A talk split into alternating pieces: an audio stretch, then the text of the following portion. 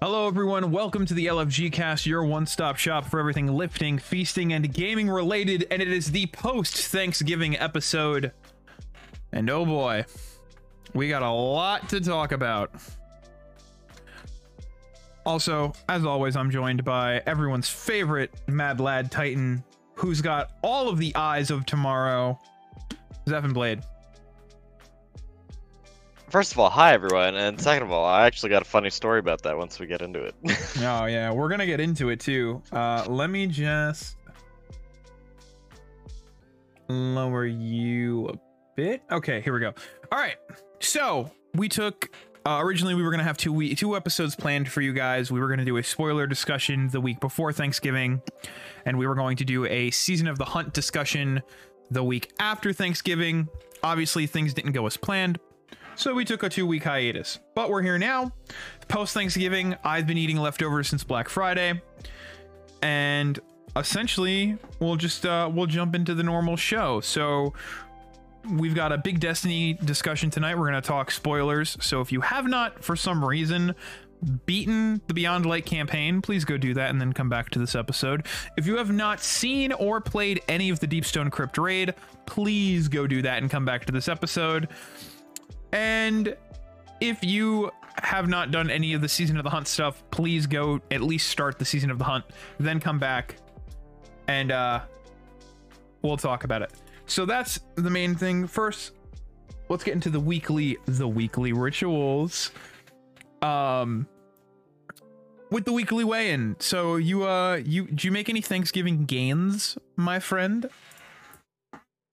Gyms were closed on Thanksgiving proper. Mhm. Uh, and I was dealing with like a perfect storm of a little bit of shoulder tightness slash an injury and like an actual head cold, not the Rona. Because I had just um, been putting in a lot of hours to grind for day one, so it was really a perfect storm of things. So I had kind of some time off on Thanksgiving and just after, and now I'm just kind of starting back up. So like, yes and no. Okay.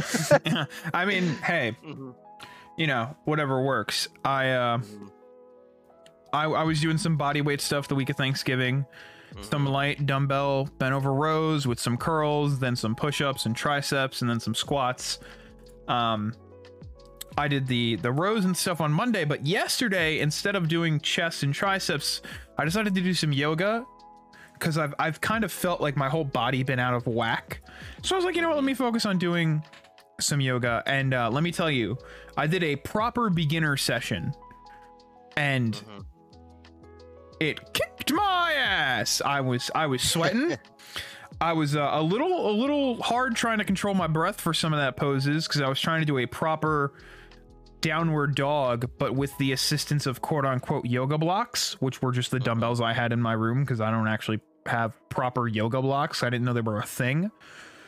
Uh, did some shoulder opener, did some some hip opening, and uh, now I'm like super sore, as if I just did like a huge like lat and tricep workout.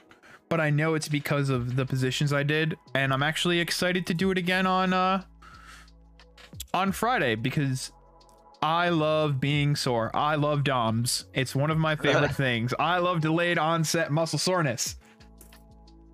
Um, you can have it all, man. It's all for you. Yes. Uh, except when it's leg day. Then I hate them, and they should feel bad and never talk to me again. Oh, Oh, I hate. I used to. So in high school, we did for football practice one day. We did squats, Mhm. cleans, and then for conditioning, we had to go run hills. Hmm. And my house was on a hill, so I had to climb a flight of stairs to get to my front door. And then I had to climb stairs to get to my room. My legs were jelly for like four days. Not fun. Um. So it um. Other than that, we uh. Did you eat good? Did you have, did you have a Uh, lot of food? that's the thing where I was not slacking. All right.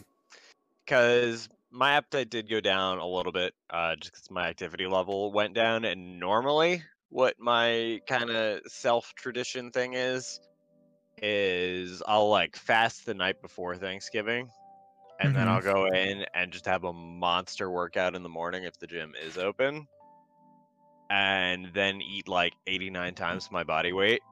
That's beautiful. Um, but I didn't really get to do that this year because, again, you know, like pandemic, gyms were closed on top of everything else. Uh, Yeah. But just had like a little kind of casual thing with the family and ate really well. Um, That's good. a lot of good homemade sides and desserts. And Ooh. then I got to have some other homemade stuff from like other Thanksgiving meals because people are like, "Oh, hey, I made this." Um, it's like, yeah, no, lay it on me. Uh, so yeah, I, I ate pretty well this week. Uh, I will say. Nice, nice. Mhm. Um, so I did not fast, which in, Mhm. in hindsight I probably should have because by the time I got to the main course, I was I was stuffed more than the turkey. so uh, you know, I woke up and I went to the bakery to get pastries and bread, and uh, I got crumb cake for me and my grandma. So my dumbass in the morning was like. Oh, I got this crumb cake. I'm gonna eat this now, you know, whatever. But also, my dumb brain was like, bro, you're craving cereal right now. Mhm. So I had that for breakfast, and then we do like our own little cocktail hour. So we had chips and dip and cheese platter and cocktail weenies, you know, pigs in a blanket style. Yeah. Ate plenty of that. Then we had anipast, devoured that because that's like one of my favorite things that we really only make on Thanksgiving or not Thanksgiving on holidays for some reason. Mhm. Then we had ravioli, and then we had turkey stuffing, green bean casserole, all the good stuff. And by the time we got to that part, I was like, I took a couple bites out of that turkey leg, and I was like, nope, I'm wrapping this all up. And then, and uh, y'all went in. and then I had dessert. We had pastries, and then my uh, grandma made a pumpkin pie, and my mom made an apple pie, and devoured that with some coffee. So yeah, I ate pretty good, and I've been eating leftovers almost since every day since Friday. So Oh, the leftovers are gone, man. Those Uh, are those are gone. no, we're still. I still have a wing, and uh, we still got some green bean casserole left. So that's getting polished off tomorrow when I get home from some overtime. But let's not dally. Let's get into the meat of today's episode. Let's get into the game. So, Beyond Light has been out for three weeks. You and I have beaten the campaign. You have done it multiple times. Um, Mhm. You and I have started the season of the hunt. You have finished your title for it already.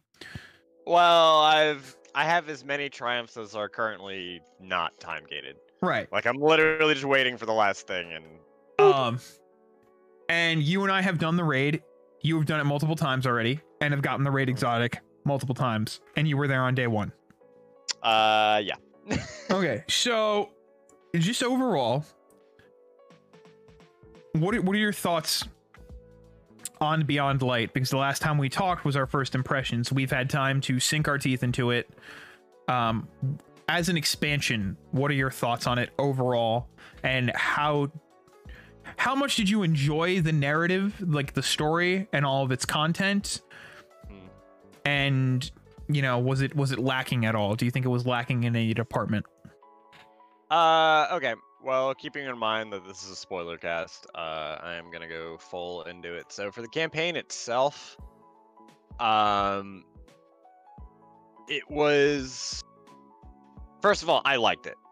Before I get into any actual like criticisms and critiques, I just want to put up front that I love Beyond Light. I think it's a great expansion.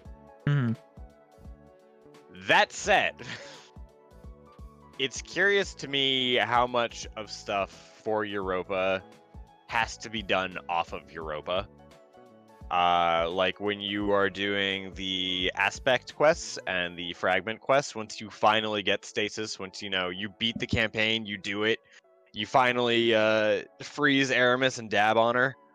Once Big you're dab. doing the uh, aspect and fragment quests, it's curious to me how much of that is done off of Europa. It seems to me that you would want to have that on Europa to keep showcasing your destination, Right. right?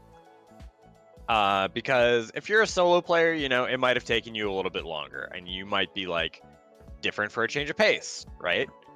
Uh, but there are many people, and this is not to discredit the efforts of either newer players or people who are less experienced with the game, but there are many people who just like burn down the campaign. Oh right? yeah, yeah. Um just absolutely wrecked it because they were either they were trying to consume that content quickly or they're trying to prepare for something wink wink or you know just like that's the kind of player they are hmm uh so didn't spend too much time on europa already and then it felt like okay now you're done with this place go do some other stuff you know Yeah. uh, so that felt a little weird. Um, as far as the campaign itself, the missions, I actually really like the style of taking down Eramis's lieutenants, kind of like the Baron hunts. Uh, they felt more cohesive and challenging and interesting than the Baron hunts in Forsaken. hmm Uh, I liked how many there were in Forsaken, but I liked the quality of the activity in Beyond Light more. Right. Um, because it felt like, you know, each lieutenant had their own gimmick and had their own special boss fight, just like the Barons did. uh huh. But it felt like the lieutenants were slightly more fleshed out, as opposed to just like, oh, here's this guy with a gimmick, and he's the villain of the week, and now he's dead. I've golden gunned him into the ground. Yeah. Uh, I think. Uh, I think out of out of the three of them, mhm, I think the priestess is the one that's the most fleshed out. yes. Um, Yes. just because when you go through, you know, you go through the campaign, you do the Variks uh, Empire hunt and the Saboteur stuff, hmm and it's only when you get to like, because I don't remember about the first two, but when you get to the priestess, hmm she's got a lot of dialogue and Yeah. like she has like a lot of narrative to her because Mhm. she believes that Eramis will return in like a blaze of glory, which I'm going to be honest, there's no way Eramis just stays frozen on Europa Nah. for the rest of the time. It's physically impossible, my guy. Like even if she's a seasonal threat, they have to bring like she's got to come back because she didn't die. Like she's not dead. The darkness was just like, uh, we're gonna put you to sleep. Yeah, honestly, like we're putting you in a cocoon. My hope for that for the future, and I'll go into depth on this concept uh, either later in this episode or in a future episode. My honest hope is that Savathun is gonna pull like a Masters of Evil or like an Injustice League and pull together Ooh. all the prominent living or cocooned villains into the just like anti Vanguard. The Sinister Uh, Six. Exactly, just something like that. I think that would be awesome if that were done right, but I will move uh past that for just a 2nd Uh-huh. Um so yeah, Kridis was definitely the one that had the most development. Uh she's also the lieutenant that people tended to struggle the most with. Oh yeah, my God. hmm Uh, that said, Phylaks, the first one you fight, the warrior, has the coldest line. She's like, "Oh, you're the destroyer of Oryx. Prove you're worth my time." Like, did I not just do that by you saying I'm the destroyer of Oryx? Like, Fine. what's good? Thirst for your light. uh, Chatter, you chatter, know, chatter. yeah, you killed like Space Satan, but prove you're worth my time, my guy. Uh, yeah, right. that It's line tough. always makes me laugh. Um, so I thought the lieutenants were fun. I thought the missions were fun. hmm Uh, Eramis is definitely coming back. Uh, I really like how they developed the narrative with the stranger with Elsie Bray post campaign too. When you're like going through the aspects and then make you go through the lost specters. Um, Right, because I, I got- haven't finished that one yet. So Okay. I I have to go kill a patrol because I just did all Mhm. my gambit kills for the cold snap. yeah. So, um, Uh, Well, I really like how they're developing that because those are some. I'm not going to necessarily reveal the content of them, but when you're going through those lost sectors, that those are some very meaty cutscenes and have a lot of narrative to parse out there. yeah. between between those cutscenes because I saw two with you. Yeah. Between those cutscenes and the lore book that you get from doing the aspects and the fragments and stuff, Yeah. the uh the green one, that kind of elaborates on Elsie's timeline where Yeah. more or less I'm pretty sure it's confirmed we were corrupted by the darkness. I Yes. also would not put it past Bungie to make that the same timeline where we die and Saint 14 gives our eulogy. Uh, I would Just a believe theory, It, but like could be. I would believe it if it's that timeline. I would also believe that the uh, Atat using the Oxa machine saw into that timeline, and that's what the Chronicon is based on, Oh, where we're Calus's shadow.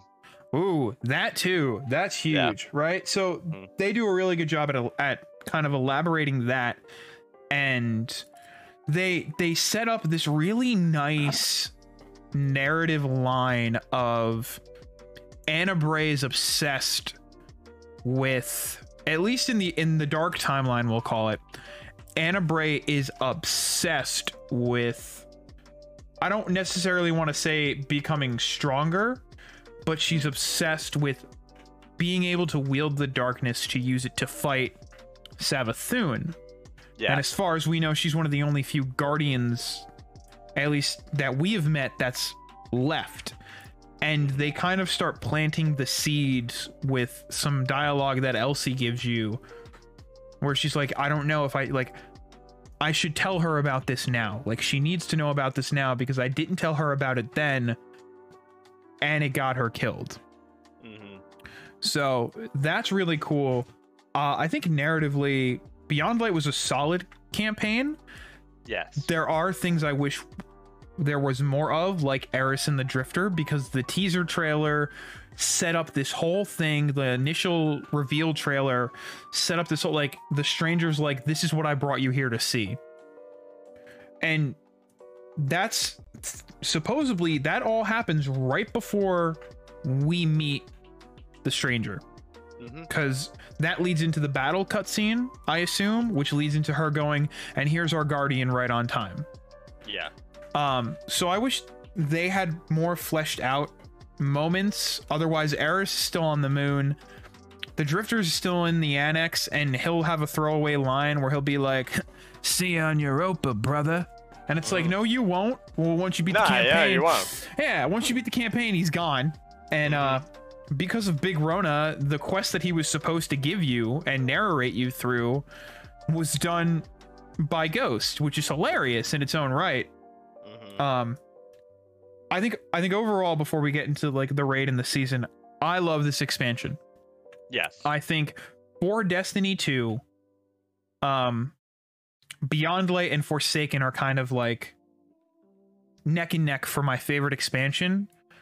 Um, I will always hold Rise of Iron at a bit of a higher pedestal just because Rise of Iron brought with it the Age of Triumph Mhm. and like they're synonymous with one another. And in my opinion, system wise, Destiny was at its peak. Like that was the height of of Destiny as a game was Rise of Iron in terms of gear and ornaments and systems and all that kind of stuff. Beyond Light does a lot of things right. Um like in the TWAB, the you if you're in orbit, the tower, or offline, you can now pick up bounties via the companion app Mhm. which is something we have wanted for years, which they were able to implement without making the tower and vendors absolutely pointless. Yeah. Um before we get into the raid, I want to talk about now you have Cloud Strike. Oh yeah. I didn't I haven't gotten that quest yet because I have not unlocked enough saboteur columns. I've only been able to do like the first two or three. Um but we both have lament. Yep. And I will say the lament quest, like the the final quest, arguably one of my favorite quests in Beyond Light. Like when you get the tank and you drive it and then you you you proceed through um it's not eternity. What is that? Creation. creation.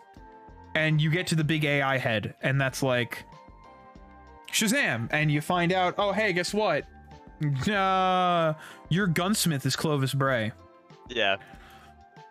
Which is like That, uh, what? I will say that in terms of an expansion, it just came out, so like it, it's gonna need some time. Mhm. Uh, but in terms of a single destination, Europa is probably the most lore dense single destination we've ever had in Destiny. Yeah, I think rivaled only by the Dreaming City. Yeah. Uh, Um, and again, we've still got like a year. you know? Yeah, we we have a year, Mhm. and I know that yeah, it's just seasonal content from this point on, right? But that's a year. Yeah. Look what Season of Arrivals did. Season of Mhm. Arrivals. I mean, we still don't even know what the Ascendant lens is for. Yeah. I I honestly I don't think it's Hawkmoon, but I think it is tied to Season of the Hunt. Because the only two destinations you can go to for um Wrathborns are the Tangled Shore and the Dreaming City. Uh, I don't think these are going to be mutually exclusive. I still think we're going to use the Ascendant Lens to get Hawkmoon for Season of the Hunt. Okay, okay, okay. Actually, that's fair, fair. Um, so let's talk about the. Since we're talking about season of the hunt, let's get this out of the way. What are your What are your thoughts on it compared to, you know, the past year of seasons we've had? Uh, okay. so I like the concept of Season of the Hunt a lot. Um, I'm looking forward to more content for it because the whole concept of like, oh, you know, find Crow, you have your Wrathborn lure, you put the lure down, you go on this hunt to face down this powerful Wrathborn. They like really hype up the Wrathborn, right? And then you set the lure, and it runs off, you know, either in the Tangled Shore or the Dreaming City, and it runs off. And you're like, all right, cool. And you've got to pick up the trail and you go find it. And you start the special mission. Right, right. And then the boss ends up being like maybe slightly more challenging than a Lost Sector boss. And you're like, that was it. Uh, so I really love the concept. I love the concept of the core mechanic of Season of the Hunt. But right now, it feels a little underwhelming. Um, because it's a great source of rewards. Mhm. And uh, quick side note: the uh, there's no loot in Beyond Light group. That faction has been awful quiet lately. Yeah. Anyhow, because you want to know why? Because there's actually loot. You just have to play the Yeah. game. yeah, been awful quiet And and I'm gonna be honest. Listen, some of this loot is good. Like, and I'm talking, I'm talking seasons of arrivals good. Like, uh, the sidearm you get for doing the, uh, the the stranger quest. I forget the excavation zone or whatever, the eclipse zone, the eclipse quest, the high elbdo, or whatever it's called. That slaps in Gambit.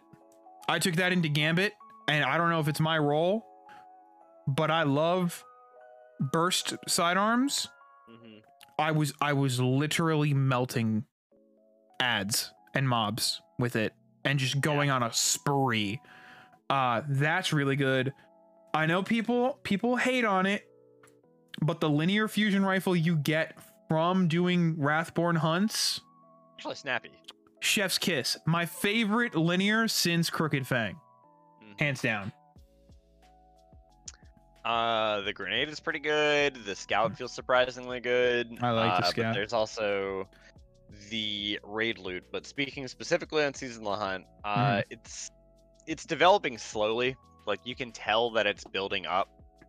Uh, and also, if you uh, if you go out and you defeat powerful enemies with your Leviathan's Breath, you have a chance of dropping the Catalyst, and then that gives you an option to unlock Leviathan's Breath Catalyst progress in your Wrathborn hunts. So I like if you already have all the drops, yeah, that so that's useful, right? That's- That's, good. Yeah, that's nutty. Uh, but I wish that they would either add more difficulty to the hunts or add another layer to them, because right now building up a lure charge takes longer than the hunt itself. oh my god, which- yeah. which to me that doesn't make a whole lot of sense right Um, Mhm. Given the difficulty of the hunt, if the hunt were more difficult and it took the amount of time that it currently does to build up a lure, I'd be like, okay, that makes sense, right? Right. Uh, but either the either the scaling for the percentage for obtaining a lure needs to be brought into step so that it you gain them pretty quickly because it's an easy activity, or the difficulty of the hunt itself needs to be increased, in my opinion. Yeah, I agree. Um also there are things that aren't really uh told to you. So Yeah. I sat there and used up all my lore charges trying to kill all the bosses because I wanted Mhm. to finish the triumphs and I didn't understand how to get the tier 2 for I think it was like HDK1 and uh Zillithans, whatever her name is, the witch. Zilox, yeah. Zilox. I had to go online and look at a Polygon article that was like, oh yeah, to get a tier two Wrathborn hunt, you need to put all three canisters in your lure that have something in them. Dude, So, I was bugging out about that on day one because I was I like remember. off that triumph. Like, how do I do this? I was with you. That was when you took me through my Wrathborns. I was I was so mad, and now I have to go and charge more lures. Uh, The other thing I was bummed about is the last lure I did was recon data, and I didn't have the tertiary canister to boost more recon data. Yeah. So I ended up with 17, which isn't bad. It's still enough to get a level, actually. Like I'm at the point where I level up and have extra progress already put aside, kind of like the Umbral system. But like Mhm. I was like, okay, Crow, let me buy another one. I'm not selling it today. What what do you mean? Like I don't know if it's they just don't want people to stock up all at once, but I would have loved just to like even if they limited it to like say 5 a day, be able to buy the tertiary canisters just from just like all of them from his inventory and just be like, "Oh, okay, yeah. 10,000 glimmer, you can only buy 5 a day of each one." And it's like, Yeah. "Oh, okay, so you could at least stock up so you have enough to do say 7 or not 7. I'm sorry. You have you have enough to do like, you know, say 5 Wrathborn hunts and Mhm. get the things you need because the boss ones rotate their reward. So you can't Yeah. cheese recon data, but as long as you have the extra canister, you can always boost up your rep. So that's Mhm. just that's something else. Uh, I do like the the Wrathborn hunts a lot, but I do agree. Uh, it's like you got to sit there and play like f- four rounds of Gambit or like do a bunch of strikes, and it's like, listen, Yeah. I don't want to chase pinnacles yet. I want to play the game. And this is something that I know other people have had a problem with in previous expansions and seasons that I never ran into. Where it was like, oh, I just got to go do more strikes, or it's like, I got to go play Crucible to do the thing. And I'm sitting here now at light level, you know, 1235, still getting powerfuls that progress my power hmm and I'm like, yeah, I mean, I got to do Crucible for, I got to do Crucible and Strikes for the Stranger. Then I've got to do Europa stuff for Variks. Then I've got to Yeah. do Guardian kills for Duality and Strikes and Crucible and Gambit wins.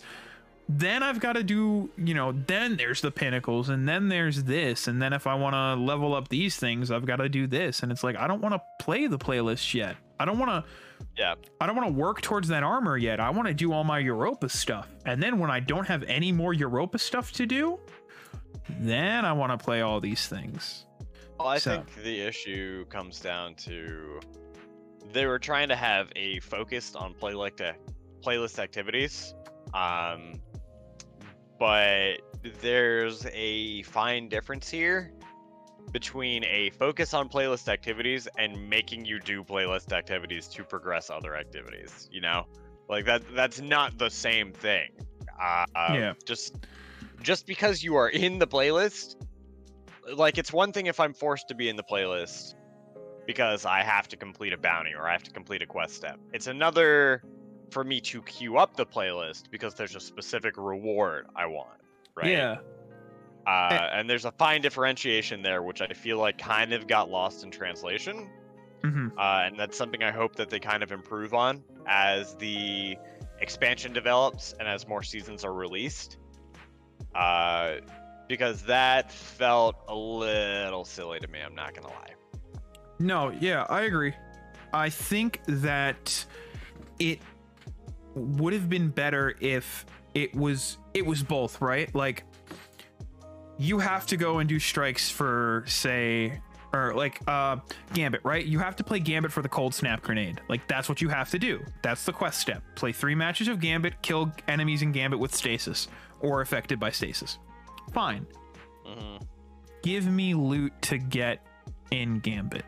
Because you can't get there's playlist armor but you can't get playlist armor until you do their weekly you know the weekly challenge right? So i have one piece of crucible playlist armor and that's the only piece i will get out of my engrams until i do more of shax's weekly challenges and the notion behind that is i get it right you don't want players to like like what you're gonna do um next week when Iron Banner comes around. You don't want players like you or me who have 4,000 Crucible tokens to run up to Shax, dump them in, and just brute force our way into getting a full set, because then Mhm. there's no reason to play Crucible. I understand that, but there's no other loot to get, right? There's no other specific loot in Crucible, in Gambit, in Strikes, where you can be like, oh, I need to get Strike or I need to get Gambit matches done. But while I'm there, I have a chance of getting, I don't know, like, you know, some, like this dope new uh sidearm that's you can only get Yeah. from Gambit drops. And if you win, it increases, you know, like, like strike specific loot, like Crucible specific loot from D1. It's something they have not brought back yet that I don't understand. Like Crucible, you get it for ranking up, and Gambit, you get it for ranking up. Like I get that, but you don't know what that loot pool is. Like in D1, you were like, no, you can get if you do the Omnigul strike, you can get Grasp of Malok Mm. or the Warlock Bond. So you subconsciously, when you got into that strike, you could farm for that and whatever quest step for whatever gun you're on. But they haven't done it, and I don't think adept weapons and, and strikes and nightfalls is gonna solve that problem. I think that depends on the quality of the loot, and we're gonna have to see that. I believe starting next season. I think next season's gonna be huge. I think this first one, uh, being season of the hunt again, this first season of the expansion, Mm-hmm. uh, I feel like it's kind of actually the inverse of Shadowkeep, where Shadowkeep on initial release was honestly very weak, but it had the benefit of coming out with Undying. Right. Uh, so we felt like there was a lot of content. I feel like this is now the inverse, where Beyond Light came out, and it's very strong to start with. It's not fully Mhm. developed yet, but it's very strong to start with. So now we can kind of see the flaws in Season of the Hunt. Because, I mean, honestly, like, it's fun, but there's not a lot to do. I do my five Wrathborn hunts for my Pinnacle, and I'm out. I don't touch it again, you know?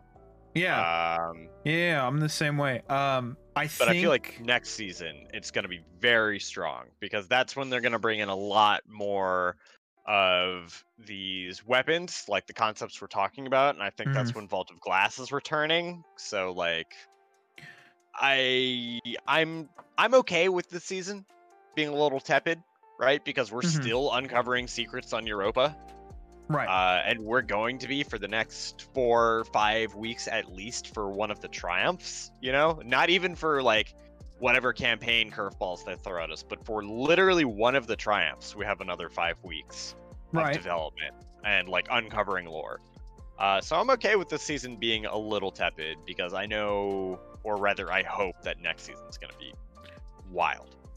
So, uh, I agree with the the Shadowkeep analysis. Um, I do think Season of the Hunt is a building season. Yes. Yes. What I hope they do is they narratively progress. Like I hope honestly from now until um the Witch Queen I kind of want Crow to n- be the narrative focus for the seasons. Like I want him to be there. I want him to be like a pivotal character that has a hand in everything we're doing. Because right now we know that we're still getting a cutscene with the Cabal, Zavala, and Osiris. hmm Osiris is in the tower, which leads me to believe at some point, because I don't know if she's there yet, but is Ana Bray in the tower? Is she chilling somewhere? Uh, nobody's found her, but like Narratively, canon, yes, yeah, yes, narratively she's there. tower. So like I assume she's gonna show up. Um there's dialogue in the bounties, like the Yeah. bounty flavor text where like Crow knows he's essentially being held prisoner. Um I saw I actually saw a TikTok about it today where someone showed all the bounty dialogue mm-hmm. and there's one where it references him knowing that Glint is essentially a walking bomb. Yep. Um, and it's so funny because Crow dislikes violence, and there's bounty, there's bounty text that was like, yeah, you know, before I shoot them, I close my eyes, almost like he doesn't want to see what's going on. Um, so I think this is building. This is a building season. I'd love to see more Crow and see him kind of be a focus. I think the reason why people feel the way that like I might that I kind of feel is because seasons of season of arrivals was kind of hefty. Even though Yeah, it was dragged out, if seasons of if season of arrivals was the length it should have been, it would have been the heftiest, meatiest season we have had since the season of opulence. Yeah, Um, I agree with that. like actually. like like by far what my hope is for the next season for season 14 13 14 right uh, what are we on I think 13 is gonna be next, right? Okay. Possibly i don't remember. My hope Season next one. yeah next season. The win- the winter the winter to spring season. Mhm. um my hope is that they bring back in some form playlist specific gear that you can earn co- on completion that you don't have to like do the challenge to get the chance of it in your loot pool. Like if i do a strike and there's that strike has a specific gun throw that gun into the drop pool let me have my rng chance at the end right Yeah. that i also honestly hope they bring back ornamentation for s- playlist armor Mhm. um, because while people have gripes about it being one set, uh, someone had mentioned that they did that in D1, which I don't remember. They could have done it um, for Crucible and Vanguard gear, but I miss ornamentation for playlist gear. I think Yeah. what that would do is, and I'm not a developer, but in my head, what that would do is that would allow Bungie to spice, you know, add a little spice to playlist gear without having to completely overhaul and add new gear and add new roles. Like you drop an ornament in and you know each each one has a different ornament so you can kind of change up the gear so you can feel a little cooler. I think that would be huge and I think that would go a long way with the player base. Um, I agree. but I'm excited to see where the season goes. I want to see where the narrative goes. I can't wait for that cutscene with Osiris and um, Zavala. hmm Uh, I hope by the end of the season we break Crow out of his prison. Now, we got about 20 minutes left. Hmm Let's talk about the meatiest part of this expansion the Deep Stone Crypt. Yep. Uh. All right. So. Again, I'm gonna preface this. I love this raid. It is probably actually my favorite D2 raid.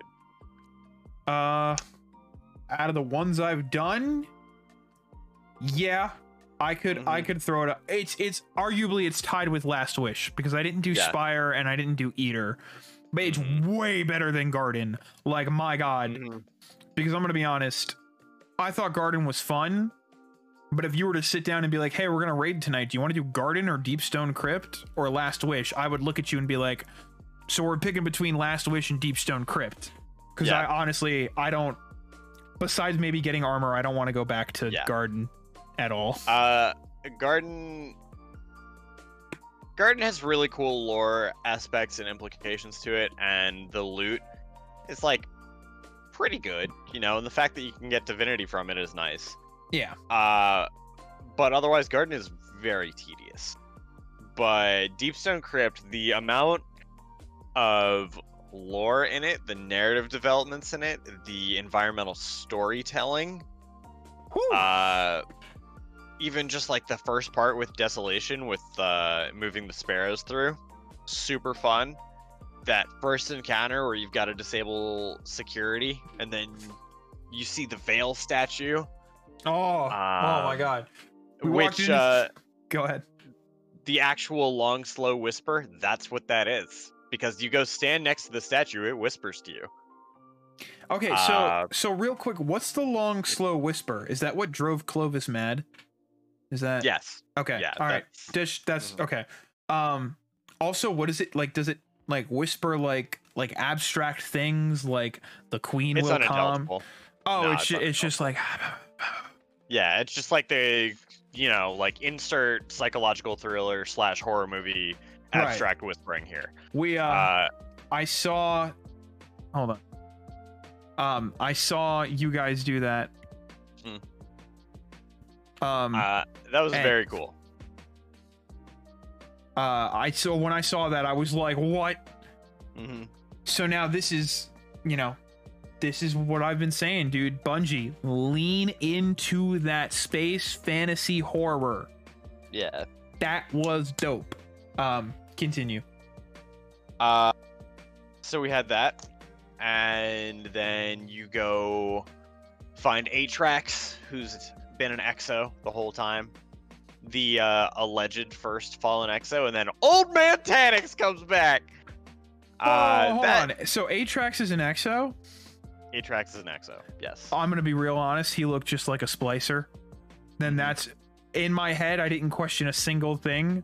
I was just Yeah. like, "Oh, it's a robot, dude." Yep. Wow. Nope.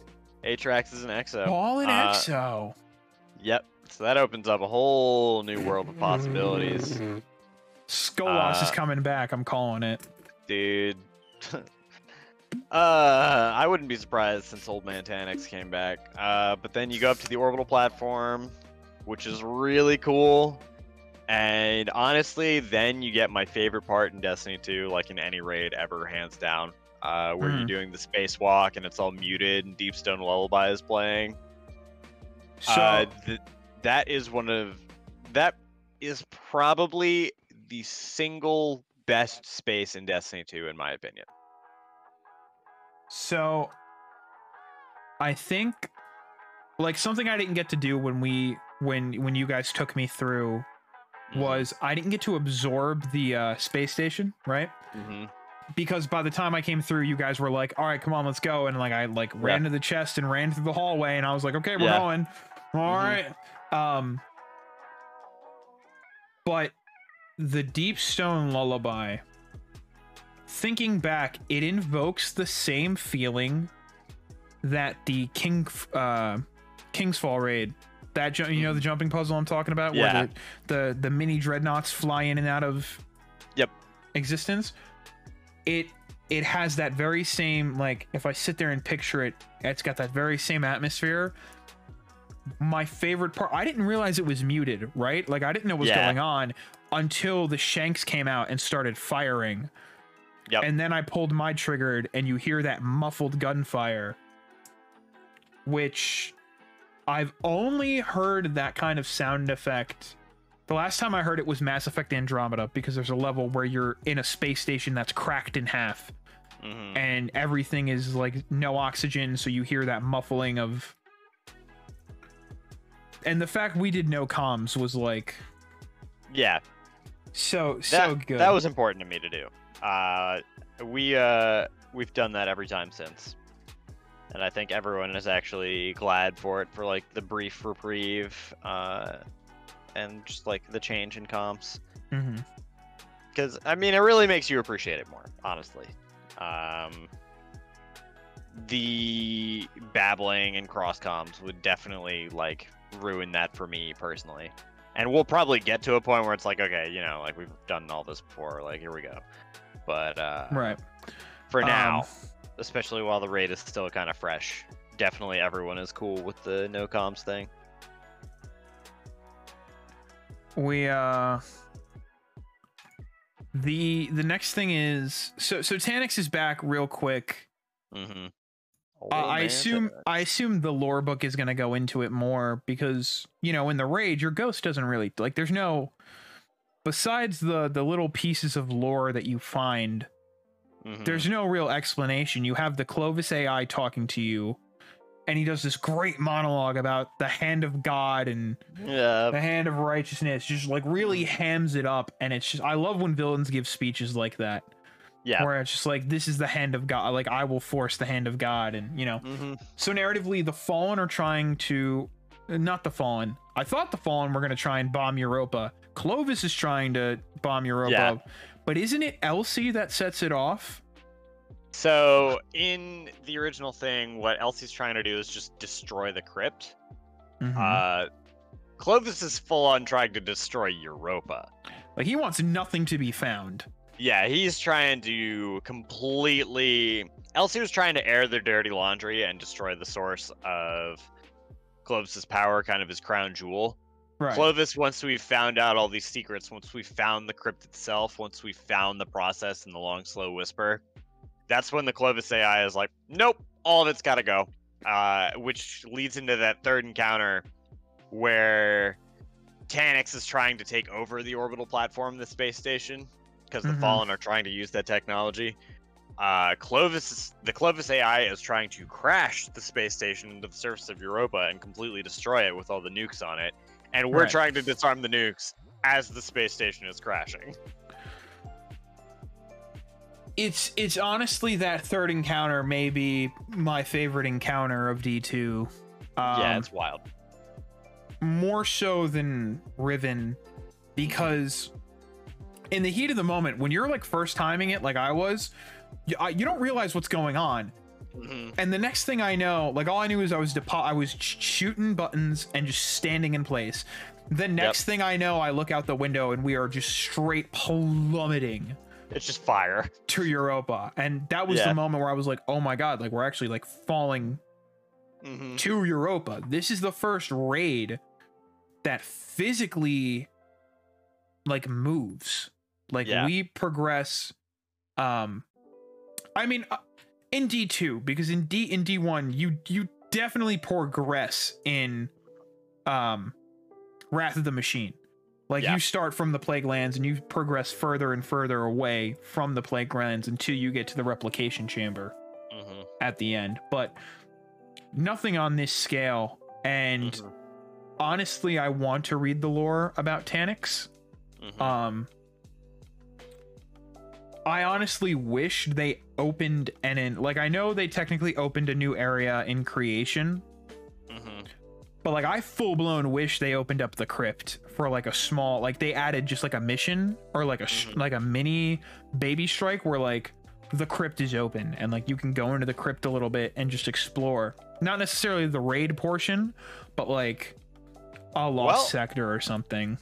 Uh, you know, just in the kind of spin foiling here, the crypt itself is still standing. I mean, parts of it are obviously destroyed because the space station like fell on it. Right. But right, right, for all intents and purposes, like parts of the crypt are still intact. So if we ever see a dungeon come out and beyond light, we might get a dungeon into the crypt. My goodness, that would be amazing. Um I think gear wise, Deepstone Crypt has some of the coolest looking gear. Yes. Uh probably since Last Wish, because I I, I just love the the Great Hunt gear. Mhm.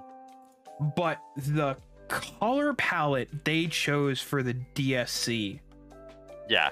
the white, the chrome, the neon, like it looks like the Firminus blue shader. Mhm. Super nice. Um the shotgun looks really cool. Uh Yeah. I got the black shader and on the legs it changes the plating from black to white, which I think is really cool. I can't wait to get a full set. Mhm. Um I definitely think Deep Stone Crypt is is arguably one of the most fun raids. Um, well, So the thing about getting the gear, and this is the thing that makes Deepstone Crypt so great mechanically, Mhm. is that once you do the final boss fight, which is like fun, it once you get to the end of it, it feels on par with like a final boss fight. Uh, but during the execution of it, it's kind of like okay, you know, like it's not Mhm. as chaotic as Crown. It's not as like it doesn't feel as massive in scale as Right. Garden. It's it doesn't feel like as imminently dangerous all the time as Riven. Uh, Mhm. But then when you get into that like DPS phase and you get into the final stand of Taniks, that's when we're like, ah, yes, I see. Uh, but the thing mechanically that makes Deepstone great is that at the end of it, you have the cache, where you can use Spoils of Conquest to then like pick up loot that you haven't gotten before, or re-roll specific pieces of loot, and that's where that replayability factor comes in. So, which cache gives you like does it tell you that you can get gear that you haven't gotten before because I just assume I thought someone said during the raid that it was just to reacquire gear that you've gotten Nope. in the raid. Nope, you new stuff. So you have uh, you have four chests, one for each encounter. Ooh. and uh, that chest will be highlighted if there's something from that encounter that you have not gotten before.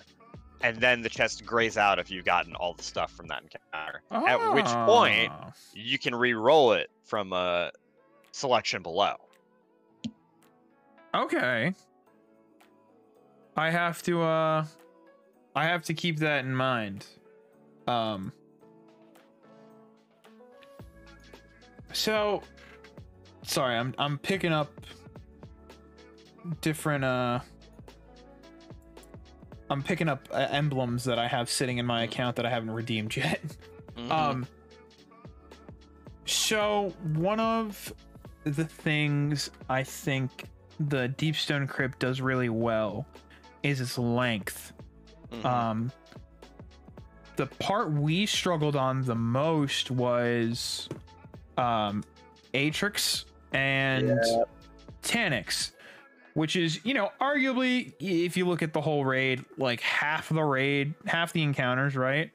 But it Mhm. seems that the second encounter is the is it's the it's not the gear check, right? Taniks is the gear check because by the time you get to Taniks, I went in at 12:30.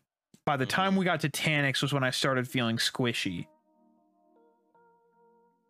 Atraks is the the comms check because you Yep. really need to communicate for Atraks.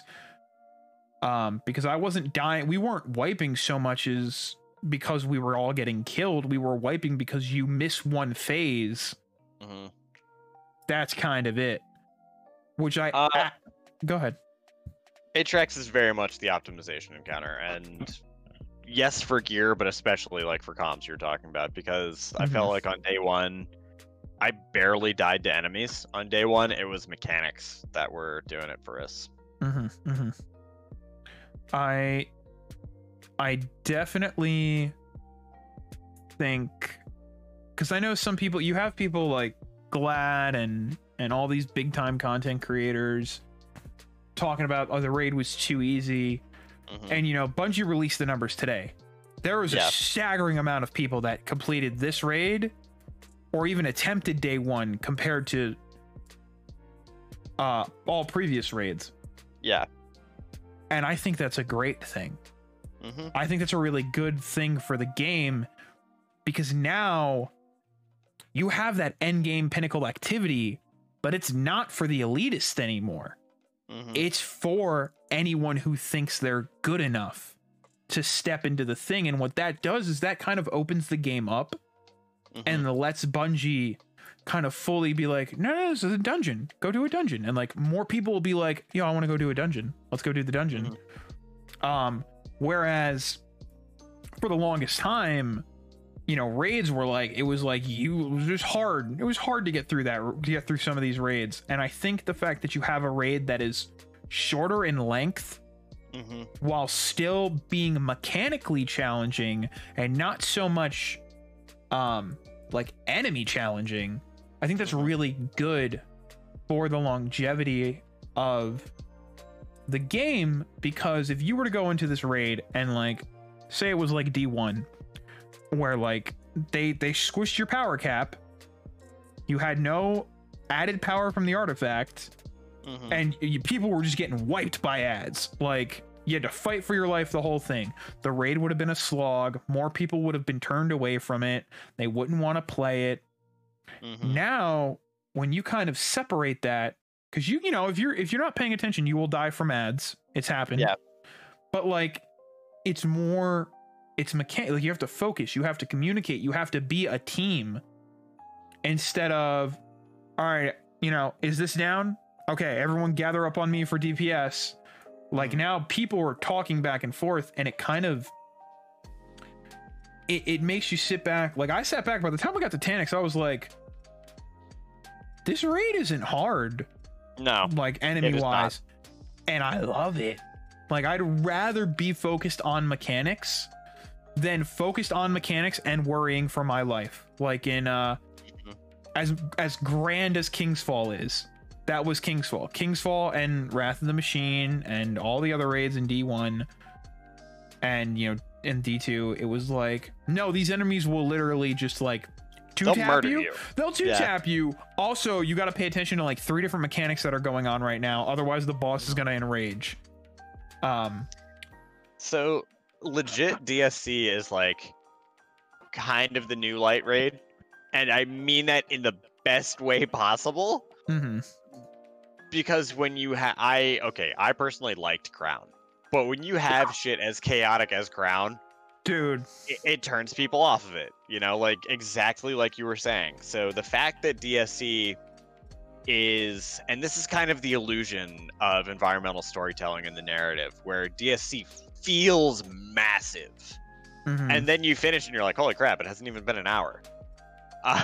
Um, like it is a very small raid, and it's also very accessible. Uh, and I love the challenging content, but I think the take that all content needs to be challenging is a bad one because the more accessible the game is, the more people you're going to have come through, and the more you're actually going to grow. Um, Yeah. So the fact that DSC is the new light raid, I think it's a good thing, you know, because more people can get in there and get the loot and experience it, be part of a group. Uh, and then they can go and get a taste for that more challenging stuff. But yeah, DSC is like tiny, but it's super fun. I think they knocked it out of the park with this raid. I do. I do too. I think uh, Mhm. it's a great time. If you haven't done it yet, uh, go get a fire team if you can. Uh, go and do it. Uh, it's it's current. It's worth it. It's fun. It's super just the deep. If you do it for one thing and one thing only, do it for the deep stone lullaby. Honestly. We've not had anything like that. Um, in the in Destiny, to be honest, and it Deepstone Crypt and I think it Beyond Light as an expansion, just to give like final thoughts to wrap up. hmm They really start fleshing out the player fantasy. Yes. Like when I say having a calm, extensive raid, that's what it would that's what it would actually be like if you know let's let's all pretend for a second we're not sitting at computers right now. You're not in your car Uh-huh. listening to this. We're guardians, right? That's what that raid would feel like. You know, you take the gamey stuff like um, glitching the the buff to stay warm out. You you Mhm. take away stuff like that and like some of the bugs and glitches. But if the six of us were in that room fighting Atraks, that's what would be going on. Yeah. We would be we would be communicating like nobody's business, and I love that.